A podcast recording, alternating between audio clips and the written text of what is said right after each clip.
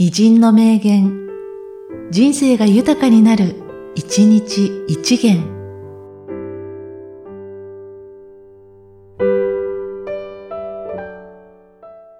10月31日、インディラ・ガンディ私の命が我が国のためになるなら、私はそれを厭いません。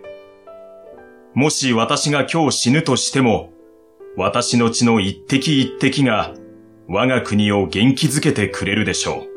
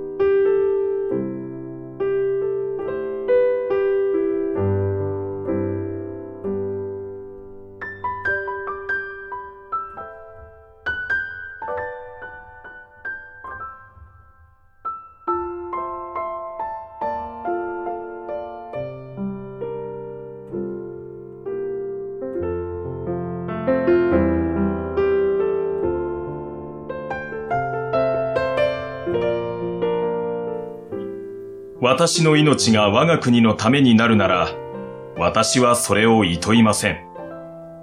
もし私が今日死ぬとしても、私の血の一滴一滴が我が国を元気づけてくれるでしょう。